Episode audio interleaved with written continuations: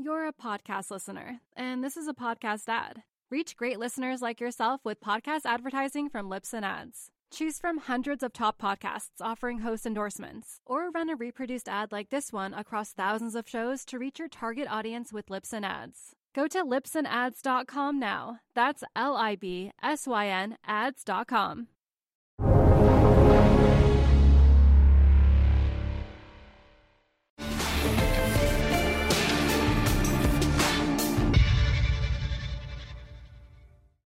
So I'm Lyn Alden, and I'm here with Eric Basmajian uh, of EPB Macro Research, uh, and we're going to talk about a couple different things related to his strategy and about uh, the global macro environment at the current time.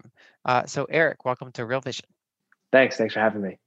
Yeah, uh, so I, you know, I've been looking forward to this conversation. Uh, you know, because we we've had a lot of interactions in the past about you know some of the things happening on the economy, and so I figured it's you know it's it's great that we're able to talk about it. So why don't we start by uh, you giving uh, you know the viewers some idea of your background uh, and what your overall process is, uh, as, you know, as part of your research. Sure. So I'll I'll start with a quick background for those that, that are unfamiliar. I studied economics at, at NYU. Um, while I was there, basically my last year, I worked at uh, Morgan Stanley full time on a wealth management team. Um, I then jumped straight to the buy side, uh, worked for a quant fund in Midtown. Uh, good experience, learned some programming, some statistics. Um, economics was always my passion. So I was still studying economics the whole time I was there, uh, basically reading everything that was available in terms of academic research on debt and the impacts there. Uh, I have a big focus on on long term trends. Um, that's obviously where I ran into the work of Lacey Hunt, who's been highly influential to my thinking. Um, I also studied quite heavily Geoffrey Moore, who used more of a leading indicator approach to the business cycle. So, using some of those statistical uh, techniques that that I was working with at the fund, I was creating some of my own composite indicators. You know, taking five or six or seven different uh, data points and combining them into one aggregate indicator. Um, so basically, what I do uh, was I was taking the the long term trends, which you know sometimes don't change for 20, 30, 40 years, and um, you know it could be valuable for some people to just ride that trend for a long time. But having experience on the buy side with performance that gets you know mark to market, it's just not realistic for most people to to stay on such a long term trend like that. So I tried to bridge that gap by staying focused on those long-term trends, but also using a leading indicator approach to pick up the uh, cyclicality within some of those longer-term trends.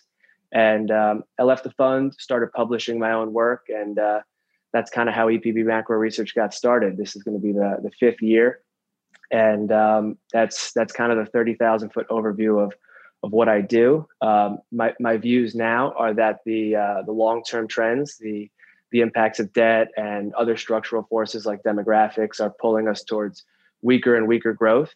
Uh, but at the same time, the leading indicators are, are pointing higher, which gives us uh, some short term momentum to the upside. And uh, that can make allocating a little bit trickier than when the uh, when the trends are aligned.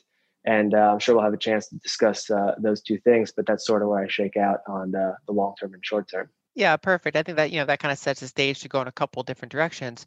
I guess to start with, uh, it, you know, if we if we you know focus on some of those leading indicators, uh, can you give the people uh, you know a sense of what sort of indicators you focus on uh, and what are they kind of telling you uh, about the next, say, six months or so, or what is the timeline you're looking at when you, when you when you say shorter term? Sure. So for me, short term is exactly what you said. So six months, six to twelve months is sort of the range that I'm talking about with the short term.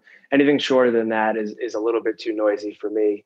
Uh, so most of the leading indicators that I'm focused on are very heavily centered in the manufacturing sector. Uh, that's the the most volatile uh, sector, much more than the uh, services economy, and I believe a lot of people, um, you know, uh, overlook the manufacturing sector, especially in the United States, because they say, you know, it's such a small percentage of the economy, it doesn't really matter. But the volatility of the manufacturing sector is so much greater than the services sector that it actually still drives the ebbs and flows of, of GDP. And my big process is following the rate of change or the direction of growth in uh, growth and inflation.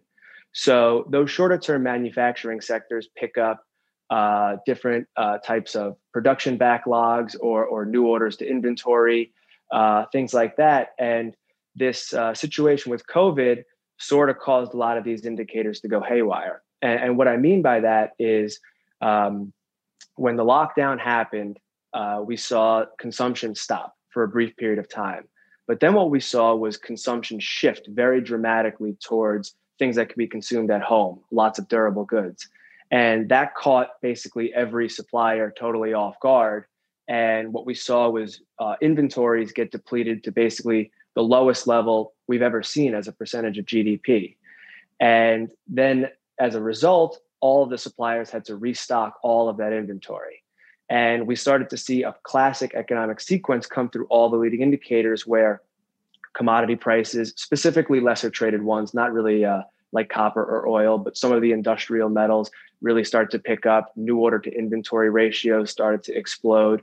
And we sort of uh, began this manufacturing restocking rebound that's happening globally. And it's causing uh, a strong upturn in both the rate of growth and inflation, which is a little confusing to people because they look at you know maybe the labor market that's still really impaired or uh, just the the partial shutdowns in, in some parts and they could say how's the economy improving but that manufacturing process can be so strong and and that's what we're seeing now and it's still ongoing and for the next couple of months i think that the bias for both growth and inflation are still going to be higher and that's counter to my long-term view which which makes the allocation process slightly more difficult uh, you know avoiding or, or underweighting things like long-term treasuries that may benefit from some of the long-term trends. Um, so those are kind of the indicators that i that i look at mostly manufacturing based and right now they're still all to the upside. Yeah so if you focus on um, uh, those indicators uh, and then how they pertain to market prices. Uh, what what sort of correlations or causations have you found? Uh, so, say you're accurate about all these, you know, the, the growth and the inflation. How do you translate right. that into an, an, investment portfolio, and and how do you kind of monitor risk or monitor if those trades are working out? Sure. So I start with a balanced framework, and this can be applied to to any sort of balanced framework. I I gravitate to to the all weather framework combination of long-term bonds, intermediate-term bonds, stocks, gold, and commodities. And that's sort of where I approach every situation. I come to the table with a balanced framework. Then I, I tilt uh, in the direction that's most aligned with the long-term trend. So I'm always going to have a bias towards the treasury allocation or the growth slowing allocation, which tends to favor treasuries over things like commodities. Um, but then I also am cognizant of the short-term trends. So when the short-term trends are pointing higher, you'd want to be doing uh, the opposite basically. You'd want to be overweight or starting to overweight commodities risk assets things that perform well when growth is uh, is increasing. And, and, those are the correlations that, that i find. So when growth is, increasing specifically nominal growth uh, equities perform basically the best out of, out of those uh, all those assets. Commodities the second best. And within the equity sector, you want to be tilted more towards the cyclical equities, the small caps, the industrials, things that benefit from that manufacturing upturn. So I come to the table with a balanced framework. I have a long term bias to, to my long term views. Then I take the shorter term indicators and I sort of tilt or, or uh, overlay that on top. And, and right now, with the uh, indicators pointing higher, um, tilted more heavily towards commodities than I normally would be. Uh, and my stock allocation has small caps where it's typically more large cap defensive as a as a balanced framework. And how are you seeing uh, banks uh, fitting into that? Because you know I've, i saw some interesting charts the other day showing that you know banks and energy have been you know just the, the key underperformers uh, for a while now. Eh, so a lot of people focus, for example, on growth versus value. Uh, but you know, value right. can be further separated into defensive value versus cyclical value, and it's really been in that cyclical value where there's been a lot of underperformance. Uh, and there, you right. know, there's there's some kind of a recent rebound there. We, we see them kind of uh, upticking, especially ever since we got some of the vaccine announcements a few months ago. Right. So how do you see the energy and uh, financial sectors kind of playing out over you know the next six months or maybe longer term? So I'm a little bit more cautious on the banks. I mean, I've I've had a long term short position on uh, in specifically the regional banks since 2018, uh, which has worked out quite well. But uh, I've I've pared that back to basically the smallest allocation I could have on the short side because these cyclical trends. Uh, when there's an upturn, the bias for long term interest rates is, is higher. So the bias for the yield curve is steeper. That that's going to tend to benefit the banks. Um, but I'm cautious on the banks because they're fighting such a, a secular trend of rock bottom uh, both short-term interest rates and and long-term interest rates that um, I'm aware that the short-term trends can benefit them, but I think that the banks, specifically the regional banks, I don't really deal too much with the large uh, large banks that have much more diversified uh, revenue streams, focusing mostly on the uh, the smaller banks that are uh, mostly just spread plays. And um, I'm, I'm I'm still cautious there, but I've pared back the short position to as small as I can because of the cyclical upturn. So once I see the indicator start to roll over again, and I would think that long term interest rates would start to have downward pressure, I would increase that short position again because I think this the long term trends are. Uh, are, are very powerful against the banks, looking to, to things like Japan and Europe. Uh, I think that our smaller banks will go the way of, of, of Japan and Europe. Larger banks, totally different story. Uh, energy is uh, is interesting as well. I, I, don't like the energy sector. Uh, I prefer to just be exposed to the commodities at this point. The energy sector, uh, high debt, uh, the business model of the energy sector, specifically the frackers, is one that makes me cautious have to spend a lot of capital to, to build a well that just depletes and then you have to build spend more capital on another well and uh, that business model to me is, is, tough because it's so reliant on constantly issuing new debt or new equity that uh, during these upturns i prefer to just be exposed to the actual commodity price um, versus the energy sector so I, I am still cautious on those two i haven't added those as longs despite the upturn i've added just mainly small caps in general on a broad basis instead of going down into the sector, la- uh, sector layer. Yeah, I agree on the frackers. Uh, that's that's been an area I've been avoiding. Uh, for my energy plays, I'm mainly focusing on the ones that have kind of longer life assets and the the few out there that actually have pretty strong balance sheets. Uh, some Definitely. of the international some of the international ones, for example. Uh, I guess speaking of international, so uh, we're both based in the U.S. and so we we have a somewhat U.S. centric view. Uh, I know in my work, I I also uh, carried out to folks in other sort of countries because uh, those can give us kind of uh, different secular trends, which can be helpful in, a, in a portfolio. so what what extent do you kind of incorporate international markets into your framework, and do you have any allocations that are kind of you know important for those at the moment? Sure. So my, my work internationally is, is much more broad. You've done some brilliant work on, on individual countries. I focus mainly on US and then ex US. Uh, or if I was to break it down a little smaller, mainly the, the developed markets. So the way that I play international, uh, mainly international equities, is, is, you're right, I'm very US centric. Um, when the dynamics that I found going back to the leading indicators is that when the leading indicators of US growth are, are pointing higher, that generally means global growth is going to be heading higher. And especially because the manufacturing sector is so correlated globally that when there's a manufacturing upturn, there's a manufacturing upturn basically everywhere. And during these upturns in growth, uh, as counterintuitive as it may sound, better US growth tends to lead to a weaker US dollar. Um, so when we have a, an upturn, the dollar tends to get weaker. That gives a big boost to everything international. So I have increased my international exposure um, since basically uh, I started to see the upturn in the leading indicators around the summer of 2020. And that's when I started to increase the exposure to international equities on a broad basis. I one of the allocations I have is VXUS, so basically everything ex-US, um, and and that's basically the way that I play um, as far as an allocation. The way I play international is when there's an upturn, I expect the dollar to, to lose value or the dollar to be softer. So I allocate more heavily than I would on my baseline approach to, to international equities more broadly. I don't uh, often get into country specifics um, as far as the allocation.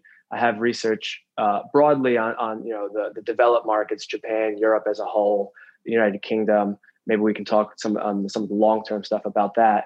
Uh, but as far as the allocation, I'm mainly U.S. or ex-U.S. And when there's a growth upturn, I shift more of my equity allocation to ex-U.S., which I have now. Yeah, it makes sense. And so I guess to dive into those uh, developed markets, uh, when we focus on Japan versus Europe for the United States, do you see any major differences between the three, or do you see them all kind of on the same secular trends? Like, for example, one thing I often highlight is that one one big difference between those ex-US developed markets is that most of those have more structural current account surpluses.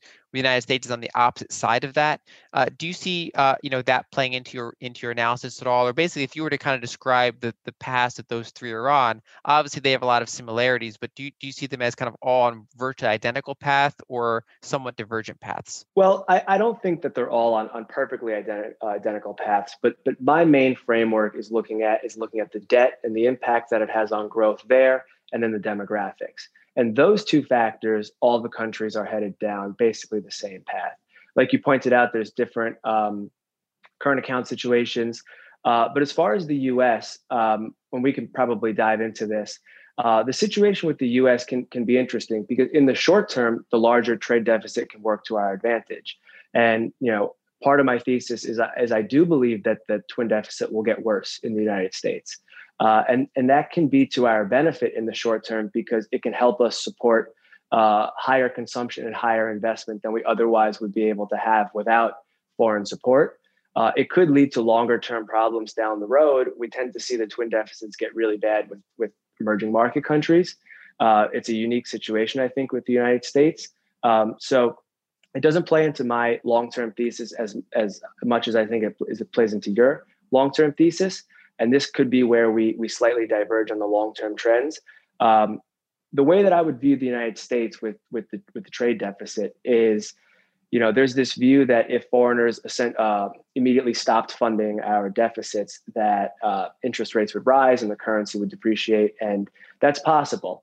But the way that I would see it also is if the uh, trade deficit started to shrink or or foreigners started to buy less of our debt, that would have to come out of one leg of our GDP equation as well. And the leg that I believe would fall in that scenario would be private investment.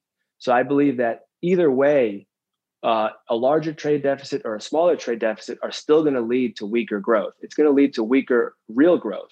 Uh, maybe not nominal growth, but it's going to lead to weaker real growth in either scenario. Because either we're going to be hollowing out our manufacturing sector in if we have a larger trade deficit, or if we have a smaller trade deficit and we're not able to uh, uh, get external funding, we're going to collapse private domestic investment. And both of those have negative long term consequences for real growth.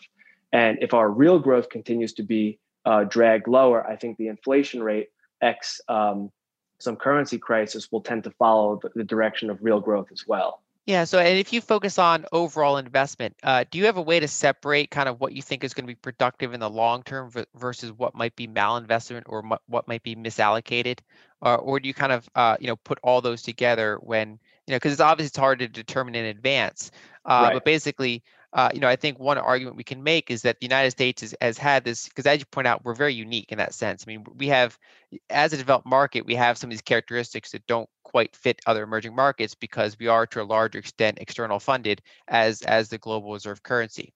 Uh, and so, do you see that as kind of playing a role? I know that you know from my work, it's it's certainly kind of showing up in some of these more extreme politics or more kind of uh, you know populist uh, versus establishment situations totally. because we have a higher degree of wealth concentration than most other developed countries. We've we've you know it's it, there's to some extent there's been a, a shift from you know developed market uh, labor to emerging market labor. Uh, but the United States has kind of accelerated that more than some of the others, and we because we've kind of undermined our manufacturing base a little bit more by prioritizing other areas. And so, of course, we've had the benefit of you know technology and healthcare and and areas like that. Uh, so, I guess getting back to the question, do you do you kind of um, when we focus on foreign investment, uh, do you have a way to kind of separate where that's going or, or, what that might be benefiting? The way that I that I look at investment is I look at um, the velocity of money and I look at uh, the money multiplier. And as long as those two factors are continuing to move down, that would argue that the investment's unproductive. So, in my view, you know, we can we can talk about velocity. I know, I think it's a little bit um, uh, hammering on velocity as a useless indicator, I think is, getting to be an overused uh, point. I think there is value in the in the uh, in the metric. Um, if if there, there's two main ways I think that velocity increases. I think velocity will increase if there is an abundance of productive loans. People borrow money and it generates an income stream above the interest that they're paying on the loan. Over the long term, that'll raise the velocity of money. The second thing that'll raise the velocity of money is a complete loss of confidence in the currency that can cause the velocity to, to spike very quickly. So if we, it would be more coincident, but if we, uh, you know, excluding uh, loss of confidence in the U.S. dollar, which I don't think we're on the verge of in, in the next, you know, year, two years, or something like that, uh, unless we see the velocity of money start to steadily increase, we can uh, we can at least uh, assume that the the debt is, is, being used unproductively. Um, if the money multiplier is declining, that means that the monetary base and the money supply are going up at the same rate, which means that most of the money supply is coming from quantitative easing, which tends to get recycled back into financial markets, which I would view as uh, unproductive because we're borrowing money and putting it into, um, you know, we're not putting it into the real economy. So it, it's not going to boost GDP, is what I would say. So I would say, following those two factors, money uh, money multiplier and the velocity of money are the two best gauges we have to, to deem whether the uh, the amount of new investment is productive or not. And given that those two metrics are still in a pretty serious downturn, we can assume that the the debt that we've taken on, you know, partly because of the COVID situation and just malinvestment in general, is still working against us. So I guess if we focus on uh, the debt picture, right, because that's something that we both incorporate a lot into our work. I know uh, Lacey Hunt incorporates that a lot into his work as well. Um, right. And so if you focus on the long-term debt picture, uh, how does that tie into deflation and inflation? Because uh, you know we, we both know that that high levels of debt can be very deflationary, uh, and there's kind of things around the margin uh, that I think is where a lot of people debate. So if you were to uh, take a step back and explain why uh, debt is deflationary, and and maybe how different types of debts could could inter- interface differently with the economy. Sure. So I guess I'll give you my summary of all of the research on, on debt that, that, that I find useful. Um, there, there's remarkable consistencies across some of the research on debt, and uh, I note you know four or five consistencies. First is that a little bit of debt is good. A little bit of debt can, can boost growth and can be pro-inflationary because it can uh, raise output above potential for a period of time. So that's the first thing. The second thing is that a lot of debt is bad for growth. The third thing that's remarkably consistent is the thresholds that are outlined in these various academic papers at, at which debt starts to um, really have a negative impact on growth. And this is not just Reinhart and Rogoff or, um, you know, there's is, you know, dozens and dozens of studies that have been replicated across different statistical techniques that all seem to uh, settle on the range of about 80 to 90% of GDP. And that's not just at the government level, that's 80 to 90% of GDP across the household sector, the business sector, the government sector, the financial sector. Any one of those sectors tends to cross 80 to 90% of GDP. We tend to see a negative impact on growth. The other thing that's consistent, the last thing, is that once you surpass those thresholds, the decline in growth gets nonlinear. So it starts to look like a like a U. A little bit of growth helps, then it starts to level off, and then it becomes like an upside down U. So those are the four consistencies. And if we map the US long term growth, I, I published some of these charts on Twitter, look at like a 20 year annualized growth rate of, of real GDP, our growth rate's taking on that upside down U shape, very consistent with the research. So then you say, why is the debt uh, causing that downdraft in growth and the inflation rates following? Mainly it's because um, uh, private investment is what tends to suffer as debt levels get too high. And when private investment suffers, uh, the the infrastructure of the society tends to um, tends to collapse. You tend to have um, overcapacity in certain issues or unutilized resources. Uh, things like too much, you know, uh, excess labor. And when you have uh, too much capacity in, in, some areas, then that tends to bring the the inflation rate down. So the lack of investment tends to uh, suppress the real growth rate and then the real growth rate tends to drag the inflation rate down because as as growth gets lower you end up having an abundance of resources that you're not using for that growth and that tends to drag the inflation rate lower. So that's kind of how i square the debt picture with the growth and inflation picture is that too much debt ends up uh, reducing private investment which ends up reducing real growth which ends up causing uh, an excess of capacity in certain areas of the economy. Uh, and if we focus on correlation and causation uh, is there a way to separate, in your view, uh, you know, which which variable is more causal than the other? Uh, because you know, if you focus on, say, a failing business, one of the ways, you know, if their if their growth is going down, one of the things they tend to do is take on more debt to try to make ends meet until they run into a problem. Uh, and right. so, given that multiple economies do have a demographics issue where they're becoming more top heavy in terms of age, uh, you know, the, the the ratio of people say receiving benefits versus paying into benefits uh, makes makes things very challenging, and of course that that over time translates into slower and slower uh, GDP growth. There's also a certain amount of saturation if you go from emerging market to a developed market and you start to meet a lot of the needs of the people. There's tends to be, you know, we we, we kind of growth ends up kind of being somewhat asymptotic in that sense. Um, so do you view that the debt is is uh, surely causal of that slower growth, or is that slowing growth then lead uh, policymakers or businesses uh, to begin kind of taking out more and more debt? That's a good point. I think that if the debt is productive in the sense that it generates an income stream above the interest, then I believe that um, it doesn't necessarily have to slow growth. And I think that we would be able to see that in the velocity of money. The second thing is we can stack up um, how we're generating per dollar of debt and see that every uh, dollar of debt now is generating less and less growth. Um, so, so I think that that's a valid point that you make. I think that there's no, uh, I don't think that we can say that all debt's bad and that uh, every use of debt is going to slow growth. Uh, I think that it's the it's the use of debt in the various ways. Um, I think there's a lot of available research that suggests that um, I'm not making a political point that transfer payments tend to be a very low productive uh, use of debt. And, and one of the things that we've generated the most amount of debt through is, is through transfer payments. So I think that transfer payments are causal in terms of the, the slowing of growth because it tends to reduce private investment. And you know the point that i would always circle back is that if we measure real gdp per capita that's effectively the standard of living it standardizes for population standardizes for inflation it's basically the, the productive capacity of the economy. So unless the, the, the litmus test, I would say, is if the debt is being used to raise the productive capacity of the economy, then all is fine. But if the debt's not being used specifically to raise the productive capacity of the economy, then all is not fine. And when we when we uh, use a lot of transfer payments, and um, you know when we just look at the GDP equation itself, um, you know higher levels of government spending um, will result in lower investment just on an accounting basis. So I think that that um, as long as the debt is being used productively, um, I know World War II is an example that you've done a lot of work on. Uh, that may be different than than today because of how different the debt was used.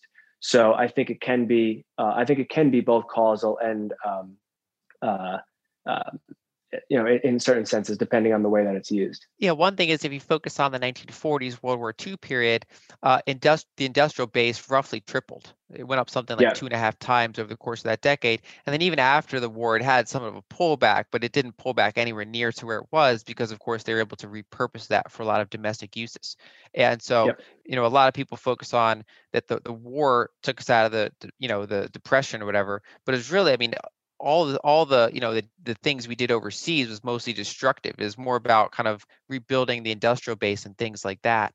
Uh, and so how do, how would you describe that as kind of conflicting with the you know the kind of the mmt approach which is basically the argument that uh, if you if you say increase money supply a lot if you increase deficits a lot uh, but it comes along with increased productivity that should keep inflation low and that therefore they can get away with more of that kind of you know deficit spending or, or monetary increase uh, whereas you're saying somewhat of the opposite that if they don't it, you know if if if uh, industrial base stays low that actually has a deflationary impact. So how would you kind of eh, clash those two views do you think as it relates to uh, you know whether or not higher productivity can tame inflation or if it can if it can you know lead to uh, you know deflation? You're a podcast listener and this is a podcast ad Reach great listeners like yourself with podcast advertising from Libsyn Ads. Choose from hundreds of top podcasts offering host endorsements, or run a reproduced ad like this one across thousands of shows to reach your target audience with Libsyn Ads. Go to libsynads.com now. That's L I B S Y N ads.com. Sure. So I, I, would say that that with the MMT, w- where it goes wrong is that um, there's no there's no mandate to increase the productive capacity of the economy. Most of the MMT is that we can do job guarantees. And if we say, okay, the government's going to run a huge deficit and it's going to pay people to, to dig a hole and fill it back up, sure, they can run a big deficit and do that and they can pay those people. But if it's not increasing the productive capacity of the economy, it's not increasing the standard of living at all, then the economy can't really advance. So I don't see how that would be inflationary. The second thing is that when the government spends money, um, it, it, steals resources from the private sector. Not in a balance sheet sense, we could always lever up and, and invest more money, but it steals resources from the private sector. It steals that labor, it steals those raw materials from the private sector that may be able to use those resources more productively. So if we keep sending people money, and sending people money with with larger deficits all we're going to do is divert resources towards consumption and government spending and then again in the gdp equation gdp is equal to consumption plus investment plus government spending if if g goes up and c goes up then i has to come down and if i comes down and we have less uh, jobs available here uh, in, ter- in productive jobs here then we have an abundance of labor. And if we have an abundance of labor, that drags down wages. And to me, that's the deflationary impact that MMT doesn't uh, doesn't call for. And uh, the money supply would certainly go up quite rapidly, but in that scenario, the velocity of money wouldn't increase because it doesn't fulfill the criteria of, of an income generating uh, use. So, so that to me is a deflationary impact. So one thing I like to do is kind of uh, use uh, extreme examples to sometimes find kind of the boundary of, of where a point can go, and then we can kind of sure. bring it back to a moderate example. So if you look at, say, uh, one of the states that's had, say, you know, a major inflation, like say Venezuela, for example, one of their, yep. you know, combination of bad governance, bad productivity, massive increase in the money supply, and so when you have that situation where the money supply goes up dramatically, but their overall productive capacity is, you know, either flatlined or gone down, uh, and and basically the whole incentive structure is messed up, uh, then you get a, a, pretty high inflation base. So it's actually, uh, you know, if if you know hypothetically, if you were to say everybody has double as much money as they have now, let's bring it back to the United States. Everyone has twice as much money as they have, but we still have the same amount of homes out there, the same amount of cars are made, the same amount of copper and energy exists, the same amount of all these kind of different goods and services. How would that translate into uh, prices of those various uh, goods and services and, and assets? Sure. So I would I would just like to pr- create some parameters here. Let's let's assume that the government sent everybody a check of a million dollars. I guess that's that's sort of what you're what you're saying here, right? Is that there's no doubt that that would raise nominal GDP growth. Absolutely. In the short term, everyone gets a check. It would raise nominal GDP growth. The question is, what happens in year two? Does everyone get another hundred thousand dollar check? If they do, they're going to need more than that to keep nominal GDP growth on an upward trajectory because they're going to need the same amount of money, plus they're going to need additional if they want to have growth. So if we're talking about these one-time payments, it can cause a short-term increase in nominal GDP. That's partly what we're seeing now. But as soon as those payments stop, GDP uh, goes on a downward trajectory right again. So if we're talking about one-time payments, then you're going to have a short-term boost in growth and a short-term boost in inflation until uh, people have a because uh, the rate of change in their income would go down. They'd have you know let's say 20% income growth and then it would be 20% income decline.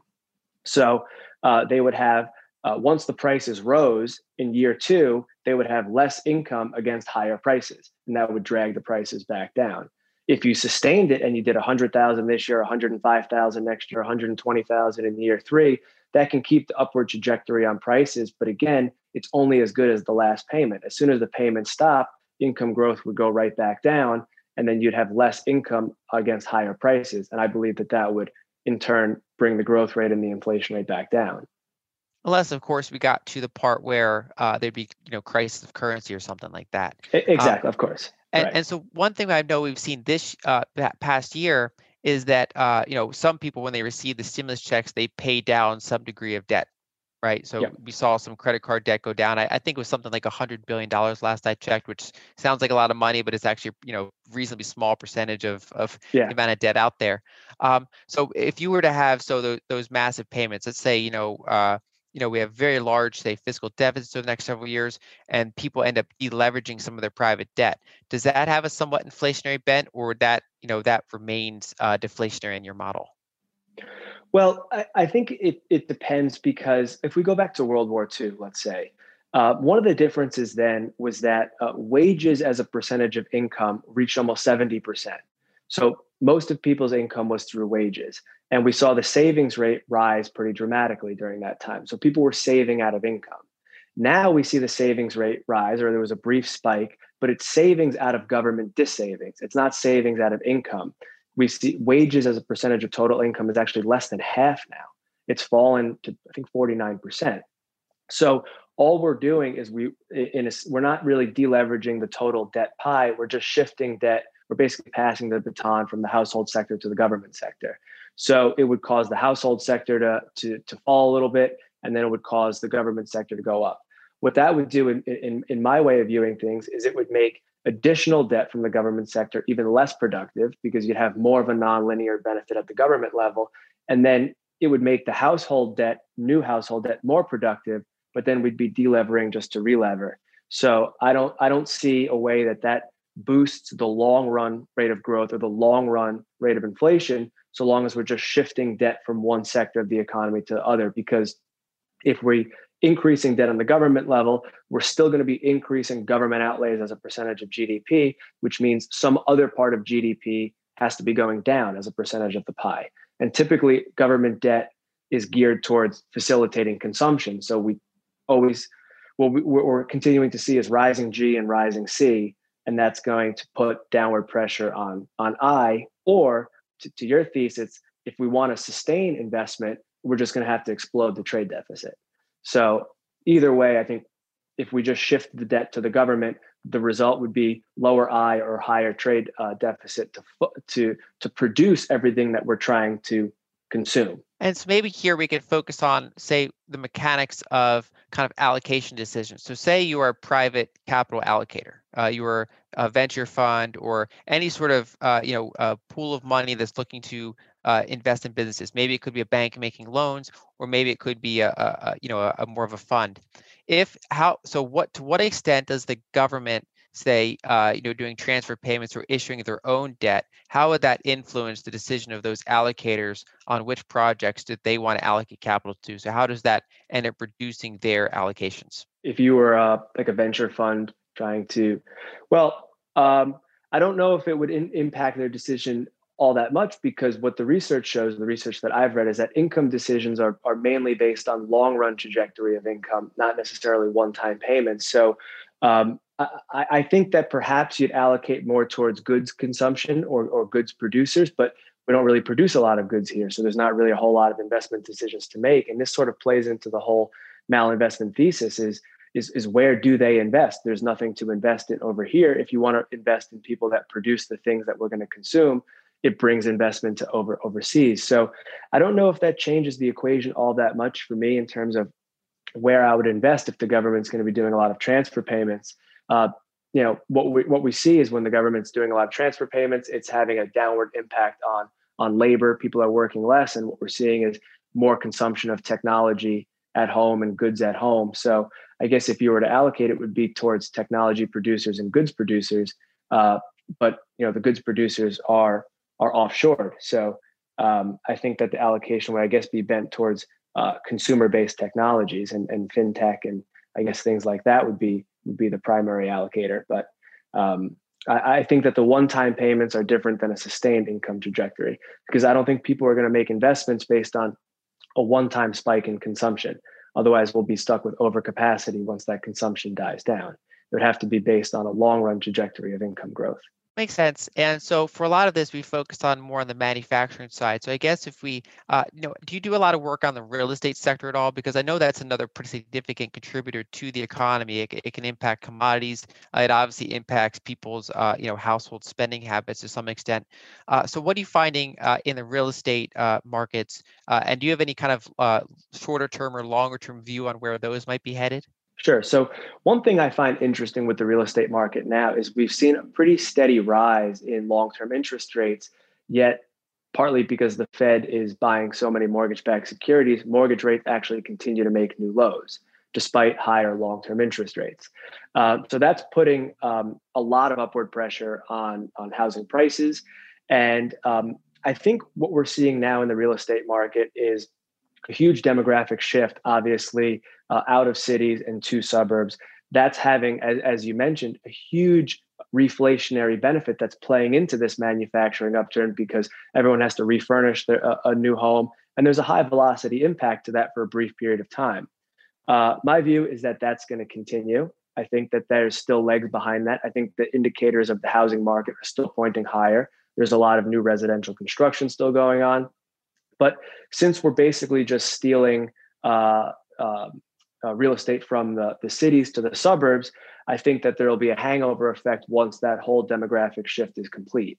Um, so I think that that will eventually, once everyone buys a house and that pent up demand kind of is exhausted, we're going to have a hangover of all of those refurnished goods that are obviously all back ordered now. You can't get um, a dishwasher, as your friend Luke Gromen was trying to get. Um, so I think that um, we're going to have a hangover effect there. Uh, but as long as the Fed keeps keeps stepping on the mortgage-backed securities and keeps interest rates so low, it is going to facilitate more of a shift from renters to buyers. Um, but you know that's going to be uh, a problem if those mortgage rates ever start to go up because there's going to be several million new home buyers that find themselves immediately underwater because the price is so sensitive to changes in mortgage rates.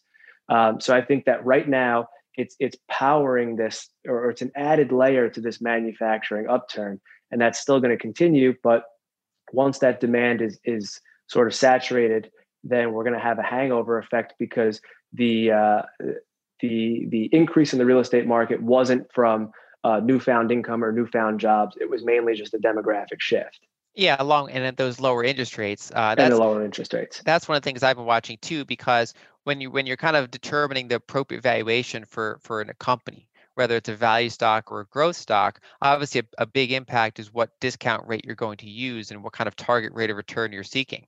Uh, and you know, back for example in the dot com bubble, treasuries were yielding over six percent you know, for, for a big chunk right. of that.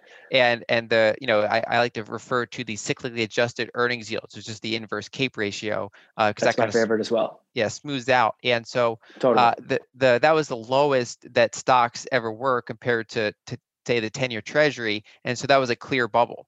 I think what makes things challenging here is that you know the the interest rates are so extraordinarily low that of course people have a tough time determining what do you pay for say a software company that might be growing at 10 15 20% a year you're not sure how long that's going to go but you're willing to pay a, a pretty high multiple for it uh, because interest rates are so low so i guess in your right. model if, if you see a, if you see kind of a, a secular stagnation yields like you think that after that whatever kind of bump we're having now if we're going to return to lower and lower yields uh, so your view would probably uh, infer that some of those really high growth stock valuations would probably remain elevated for the foreseeable future or do you see do, do you see it differently than that? No I, I do see it that way and i think that the um, I, I do view um, equity valuations in a very similar way. I use the the CAPE ratio and and you, you square it up against interest rates. Um, I tend to caution when I square it up against interest rates because interest rates have an embedded growth assumption in them as well. So if interest rates are zero, that can raise the discount rate, but that also is implying that there's really bad economic prospects out there as well. So what we see is that it raises the valuation for certain companies. It doesn't raise the valuation for other companies. So like in Europe, let's say, um, you know, anything that's that's a financial is uh, has has a multiple of six or seven, uh, even though interest rates are negative. So if the company has no growth and it's a melting ice cube, then the lower value uh, lower interest rate does not warrant a higher multiple. But to your point, if you have a company that's growing 20% or 30% legitimately and you discount that at you know zero or one then the valuation can get kind of crazy. Now where this gets into kind of a wonky regime is you know amazon is one thing. They have legitimate revenue growth that's double digits. Fine. The question here is now people are selling a story that we're going to have growth in the future and there's nothing really there. It's just the prospect of growth and investors are still bidding up those companies. And that's where we we sort of um, I think get into some dangerous territory where uh, you can make the argument that if the company delivers on said growth, then the valuation should be X Y Z. But we have to see the companies deliver on said growth, which may be different than you know Facebook, Amazon, uh, Google. These are established companies, huge cash flows, legitimate cash flows, double digit growth uh, hard to say that they don't warrant the higher valuation with the lower discount rate. If you're in a sector like um, financials that your growth is just structurally impaired, we're not seeing uh, those companies get reflected in higher multiples at all. And then the question is, you know, a company that's just selling a story of growth, what do you do with that? Uh, I tend to just avoid those those companies altogether because I don't know uh, exactly what the rational way to value it uh, those companies are and and the way to um, discount uh, how likely they are to deliver on those growth assumptions. You know, Tesla would be the would be the prime example of that. Is um, I think they actually have declining revenue growth uh, last time I checked, but the multiple doesn't matter because you know it's a story stock and it's it's the growth of we're going to have you know a million taxis or the growth is going to be so explosive in the future that we warrant this huge valuation today based on the current rates and uh, that's that's a little bit out of my game because I don't know what the chances of them delivering on that are. Yeah, that's the bellwether I'm watching too. Because if you look at say the amount of cars they delivered uh, over say the 12 months, it's something like a 35% increase over the previous uh, 12 months, which is reasonably impressive given the pandemic. Uh, but then their stock price went up something like 900% during that. right. So it's right. like it's exactly. like you know, it clearly warranted some sort of increase, uh, most likely. But sure. then it's you know what what to what degree of increase did it warrant? And exactly. you know, especially because they're you know they're not say a, a, software as a service company, they're a hardware focused company. They actually have expenditures, right. and so they're they're borderline mm. break even depending on exactly how right. you want to measure profitability. Um, I guess one way you know we could take this discussion is to kind of focus on the end game here. So uh, I think that's you know uh, you know people that have the more inflationary outlook or people that have more of a deflationary outlook, uh, that kind of converges towards what is the end game scenario for this because you know the deflationary outlook is one of those things where it keeps going in a certain direction until something breaks, either the currency breaks or civil unrest uh, rises because right. uh, you know people have a you know their their lifestyle uh, decreases. So uh, I guess from uh, you can take in what uh, whatever direction you prefer, but I guess you know focus on the economic aspect or some of the the tail uh, risk outcomes that could change some of this. Uh, how do you see this kind of long term grind towards deflation uh, unfolding after it hits kind of maybe certain breaking point? Especially because I think you point out that the deflation is actually accelerating. It's not just like a linear decline; it, it's kind of an exponential. Right. So how would you kind of see that right. resolving long term? Sure. So I, I think that's the critical point. I think that the uh, and it's really the real GDP per capita, which is the critical measure, and that's going to continue declining. And um, you know, we're seeing a lot of the the quote unquote end game play out as we see. You know, with with all of the the civil unrest, that's all totally related. And one of the points that I would make is that we've seen uh, real GDP per capita from let's say like the uh, the 50s to to the 80s was growing in the high twos uh, uh, to low threes on a really sustained basis. Uh, we've seen that drop to about 1.2, 1.3% on a long term basis. But that's just an average of real GDP growth. As you mentioned, our wealth concentration is, is pretty extreme. So even though real GDP per capita is 1% on average, there could be, you know, I don't have the exact numbers, but there could be 40, 50, 60% of the population that's already experiencing a decline in their standard of living. So that civil unrest is manifesting itself in a lot of different ways, including uh, a higher demand for transfer payments, which in my model is going to exacerbate the situation in terms of real GDP. I think it's going to make that worse. Um, where where the end game gets kind of interesting for me is that you know uh, a lot of the inflation camp, and perhaps you can comment on this because I'm curious, is, is, that we can solve some of this through through inflation. Where where I tend to get a little tripped up with that is uh, if if the target that we're looking at is increasing people's standard of living, to uh, to to quell some of the social unrest, we need to do something to raise real GDP per capita. Uh, debasing the currency or, or inflation doesn't seem like it's going to achieve that goal, which may not uh, may not result in any less uh, unrest than we're seeing. The second thing is is I don't think we have as precise of a way to devalue the currency as we did when we were pegged to, to gold. Um, and I think that we we lend ourselves to to competitive devaluations from other developed countries. The third thing is that uh, devaluation may help our current debt load as it, as it stands today at the government level, but the the largest component of our future liabilities are are the entitlement programs. I think you know today we have something like three or four trillion dollars of, of current entitlement programs. That's obviously going to balloon over the next five to ten years all of those entitlement programs, I believe there was a study that showed maybe maybe 19 or 20 of the programs have either explicit or implicit inflation links within them. Um, So they're all linked to inflation. So if we have, you know, five, six, seven percent inflation, it may reduce our current debt load, but it's not going to do a heck of a lot for our future debt load because it's all basically linked to inflation. So um, uh, one of the things that we're going to have to to grapple with it, it, it are these entitlement issues, and um, you know whether we remove the link to inflation. To me, that's some form of austerity because you're giving people less than what they were promised. Um, so I think that there's going to have to be some some form of austerity that comes down down the road. And um, I know people freak out when they hear the word austerity because it's never possible. But you know, when we think about inflation as a solution, uh, inflation is not going to solve the entitlement burden um, all that much. So I think that we we continue to grind towards weaker and weaker growth, and and the social unrest gets gets worse and worse until we we either grapple with the debt situation or uh, we have a big problem with the currency, which which you know I think um, I think people can be surprised by how long countries can hold it together with really high levels of debt.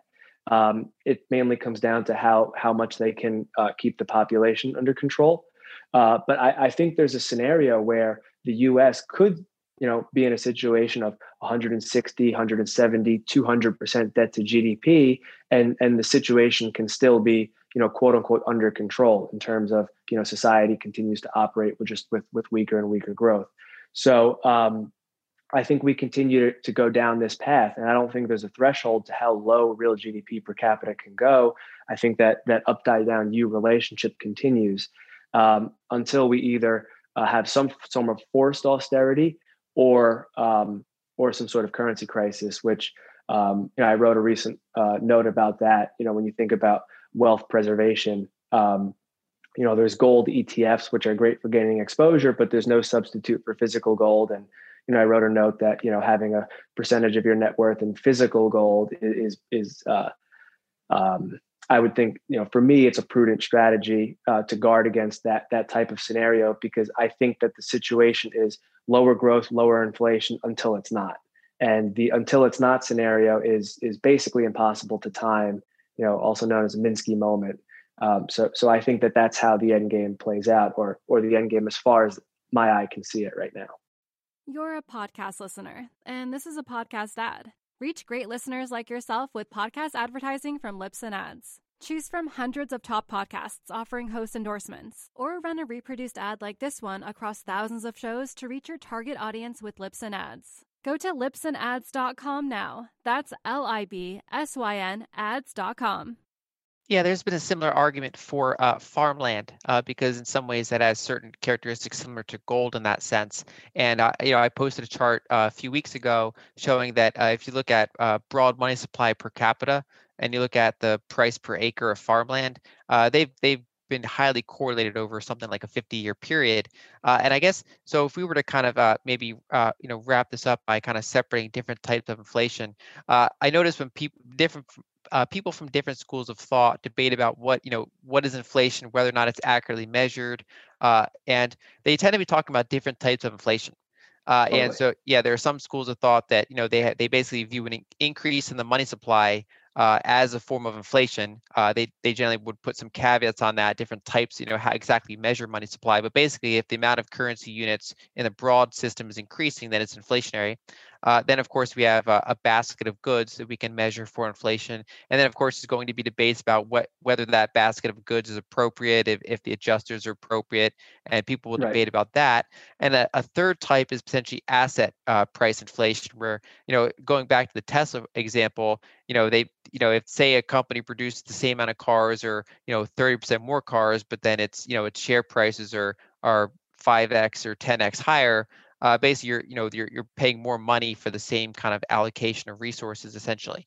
And one thing i found in my research is that when you have that that first type of inflation so just say you have a, a massive increase in the broad money supply that ends up somewhere and of course the the big question is where does it end up and the, you know the right. short answer is that it, it kind of ends up in whatever happens to be scarce and in demand and so if you have say over capacity of manufacturing or, or you know you have no problems no limitations there it's not going to show up in, in say commodities or, or products or because you know that that there's no scarcity whereas it will show right. up in, in things like uh, prime real estate or gold or you know growth stocks or things like that so one of the things I'm looking out at the long run is if we see money supply continue to increase at a pretty substantial rate, which you can get if you're running pretty big deficits, and then you know the, a lot of that's being purchased on the secondary market by by the, the Federal Reserve. Mm-hmm. Um, if you were to get that continued uh, uh, currency inflation, let's call it money money supply inflation, um,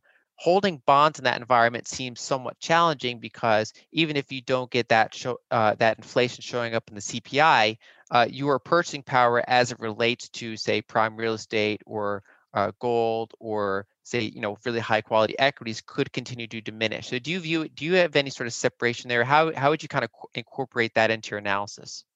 Sure. So I think that's a great point. I think that the uh, inflation as it relates to money supply uh, can be can be tricky because if I uh, let's say print uh, a trillion dollars of currency and then I light it on fire, that's not really inflationary. So um, uh, as far as the the basket of goods and services, why that's important is because that's what plays into into tips calculations, and that's what plays into uh, the cost of living adjustments with a lot of the entitlements. So as much as people hate those metrics, we have to use those metrics because that's what is a huge factor in in our in our future deficits and as well as in the fixed income market. Um, so I, think we have to look at where wh- where the money supply growth is coming from, and if we um, if we look at it over the last like year, let's say, and we continue doing what we're doing, a lot of it is coming from quantitative easing in the secondary market, which is you know causing a huge rise in deposits uh, at the banks. Um, you know, and if you take a non-bank that had a treasury and then you take the treasury away from them and give them cash uh, in the form of a deposit, they're they're not going to invest that you know going to the store and buying a sandwich. They're going to recycle that back into financial assets. So I think that the financial asset inflation can continue, uh, and it can continue uh, as long as this is the way that we're deciding to increase the money supply.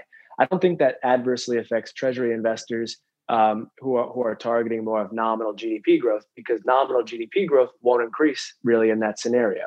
The second thing I would note is that that game can continue, and it's not that uh, the market will rise in perpetuity as long as QE is going on, because one of the things we have to realize is that at the end of the day, these are equities that need to be serviced. Their debt needs to be serviced with cash flow.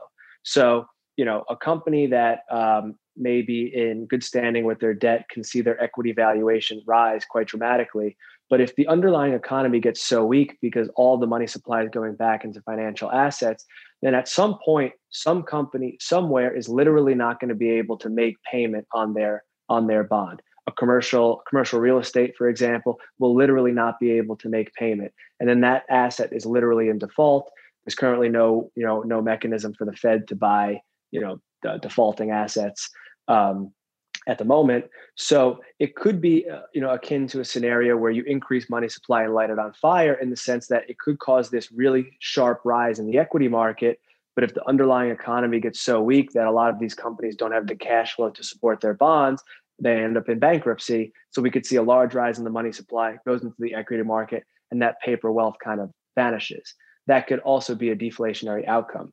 Um, so I think that um, holding bonds in in this scenario only gets quite dangerous if nominal GDP uh, is, is rising on a sustained basis. And and for that, I would use you know some of my shorter term leading indicators to give me a heads up as to when that's happening, which which it is now. So you know I'm not terribly over I'm not overweight long term bonds at all. Actually, I'm actually underweight long term bonds in this scenario because uh, the expectation that nominal GDP growth is going to increase. But the uh, the wild mania speculation and um, you know QE field uh, asset price inflation uh, to me doesn't work against the bond allocation all that much. Um, specifically, if you have a balanced portfolio that does have a fair amount of equities within it, as well as gold, as well as you know, aside from your uh, securities portfolio, a physical allocation to gold.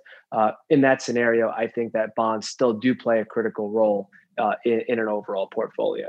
Yeah, that's you know going back to that point about uh, company cash flows and the ability to pay uh, you know uh, debts. That's actually one of the concern, concerns I have is that we've seen such a speculative bubble especially in the past several months. Where just you know, if you look at say uh, what retail investors are doing with call options and what we're seeing in you know the valuations of some of these stocks, you know, I think that you know when this when the dust kind of settles on some of this, we see kind of a rate of change reduction in the amount of say money supply increases or fiscal stimulus.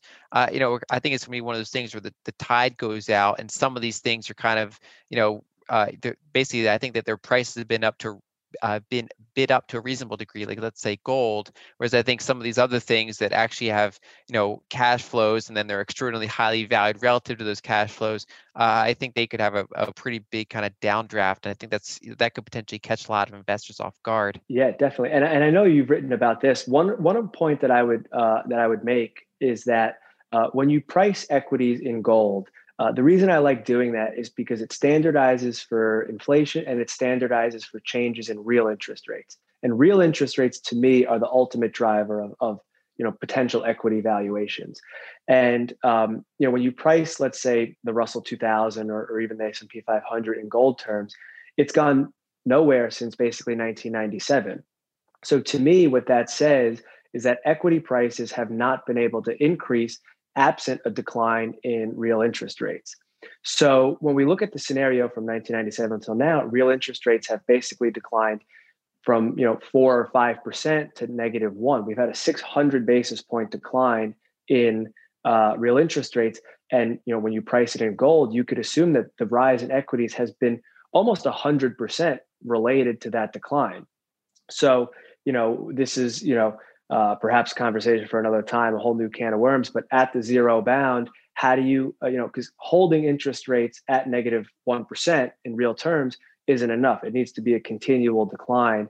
So, how are we going to continue uh, lowering uh, the real interest rate in the economy if we don't have, you know, total control over the CPI inflation, which is ultimately how we get the TIPS, uh, real interest rates? Um, you know, so pricing equities and gold has yielded basically no gains on a real basis after accounting for changes in real interest rates. So I think that's also going to be interesting is how do we how do we move forward in the in the next downturn when our, our move in the past was basically just smash real interest rates. Um, h- how do we do that going forward? Uh, and that's going to be a challenge, I think. Yeah, I agree, and I've been a big fan of that approach of, of pricing things in gold because you know people often look back at past analogs, like you know they were comparing the the you know the early 2020 crash compared to the say the the Great Depression crash, and people forget that I mean that was the dollar was basically gold back then, and so you're basically you're you're pricing those equities declining in gold, and so they're not taking into account the fact that if we're about to have this massive fiscal stimulus, uh, if you're looking at those old charts that are you know basically equities going down in gold terms, uh, that that's not necessarily going to correlate to what's happening uh, in the current time. And so that right. that's always been the challenge: is saying, sure, the economy is really bad, but here's why I'm I'm remaining overweight equities to some degree because uh, you know when we actually price things in dollars, it's going to be uh, somewhat of a different picture than if you price it in, in, in gold mm. terms. Um, I guess so. If, if, we wrap things up here, uh, so going back to leading indicators, uh, I guess to help make things uh, you know as actionable as possible for people, what are some of the absolute key indicators you you'd be concerned with if you if you start to see them turn down? So you've mentioned that you still see them going up in the near term or there's still sure. Uh, so what what are what is like if you had to say what are the top you know one two or three metrics that if those roll over uh, it basically calls you to position differently or, or lead you to watch other things? Sure. So I, I, can give i can give i mean i track many of these um, i can give i guess i guess three of them. Um, one would be would be the dollar. So if we start to see a change in the dollar the dollar can actually be an interesting leading indicator you know, in, in 2018, in uh, it was in April uh, when the dollar had a bottom and started to rise, and it wasn't until Q3 or even you know almost into Q4 of 2018 when the slowdown in growth became extremely obvious to most people. So I like to watch the Fed trade weighted dollar indexes. Uh, they come out on a weekly basis. Um, I like the emerging market one most specifically because it ties into that manufacturing process. So I would say that if we start to see the dollar trend higher, the Fed trade weighted dollar index for emerging markets trend higher, that could be one warning sign. I think a second thing would be uh, these non exchange traded commodities. So, you know, uh, things like oil and, and, copper have these futures contracts that can get wildly speculated on. Uh, Commodity Research Bureau publishes baskets of uh, you know lesser traded commodities like copper scrap and hides and things like that So if uh, those commodities are, are exploding and there's not a whole lot of you know retail speculation in, in those things, you can't really speculate on them. So I would say that um, if you see some of these lesser traded industrial commodities start to roll over, that would be a second indication that this this, this pent up manufacturing rebound is winding down. And the third thing would be uh, the best survey measure is, in my opinion, is the ISM uh, report. I don't like the PMIs all that much. Uh, I track them, but the uh, the new orders to inventory spread, I uh, I actually accumulate that and convert it into a growth rate, um, also pointing straight higher. Uh, that's an interesting metric because if new orders are rising slower than inventory, that has a lead that companies are going to need to produce less because they just have uh, you know too much inventory relative to the new orders that are coming in. Right now, they have no inventory relative to too many uh, new orders, which gives you an idea that over the next couple of months, their production is going to really have to ramp up. That's more hours worked, that's more jobs, things like that. So I would say that if you see a combination of the dollar start to strengthen, some of these lesser traded commodities start to roll over in growth rate terms, and you know you look at the ISM report, new orders to inventory, that starts to roll back down, you'd have a pretty good idea that this uh, reflationary uh, momentum that we're seeing that's so concentrated in the manufacturing sector, that's going to start to uh, to roll over, and and that would be my cue to to pivot back towards the uh, the disinflationary bias. Awesome. Yeah. It, so this was a great discussion, and hopefully we can do it again sometime. Uh, so where can people find you, uh, and, and where is your work, you know, most you know available to people? Sure. So I think one of the best places is on Twitter. I mean, I'm super active on Twitter. You could also go to epbmacroresearch.com. Um, I have uh, you can pop your email in there, and you could be alerted to any of the new stuff that I put out. I also publish some work on uh, on Seeking Alpha as well. So I would say Twitter, epbmacroresearch.com, and Seeking Alpha are probably the three best places. Yep. Thanks so much. Thanks, Lyn.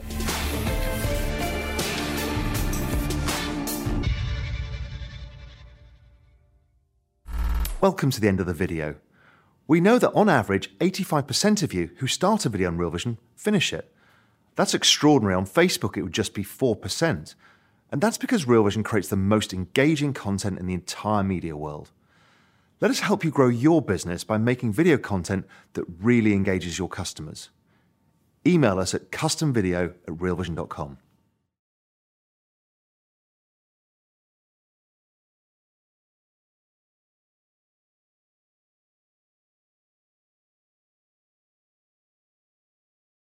You're a podcast listener, and this is a podcast ad. Reach great listeners like yourself with podcast advertising from Libsyn Ads. Choose from hundreds of top podcasts offering host endorsements, or run a reproduced ad like this one across thousands of shows to reach your target audience with Libsyn Ads. Go to libsynads.com now. That's L I B S Y N ads.com.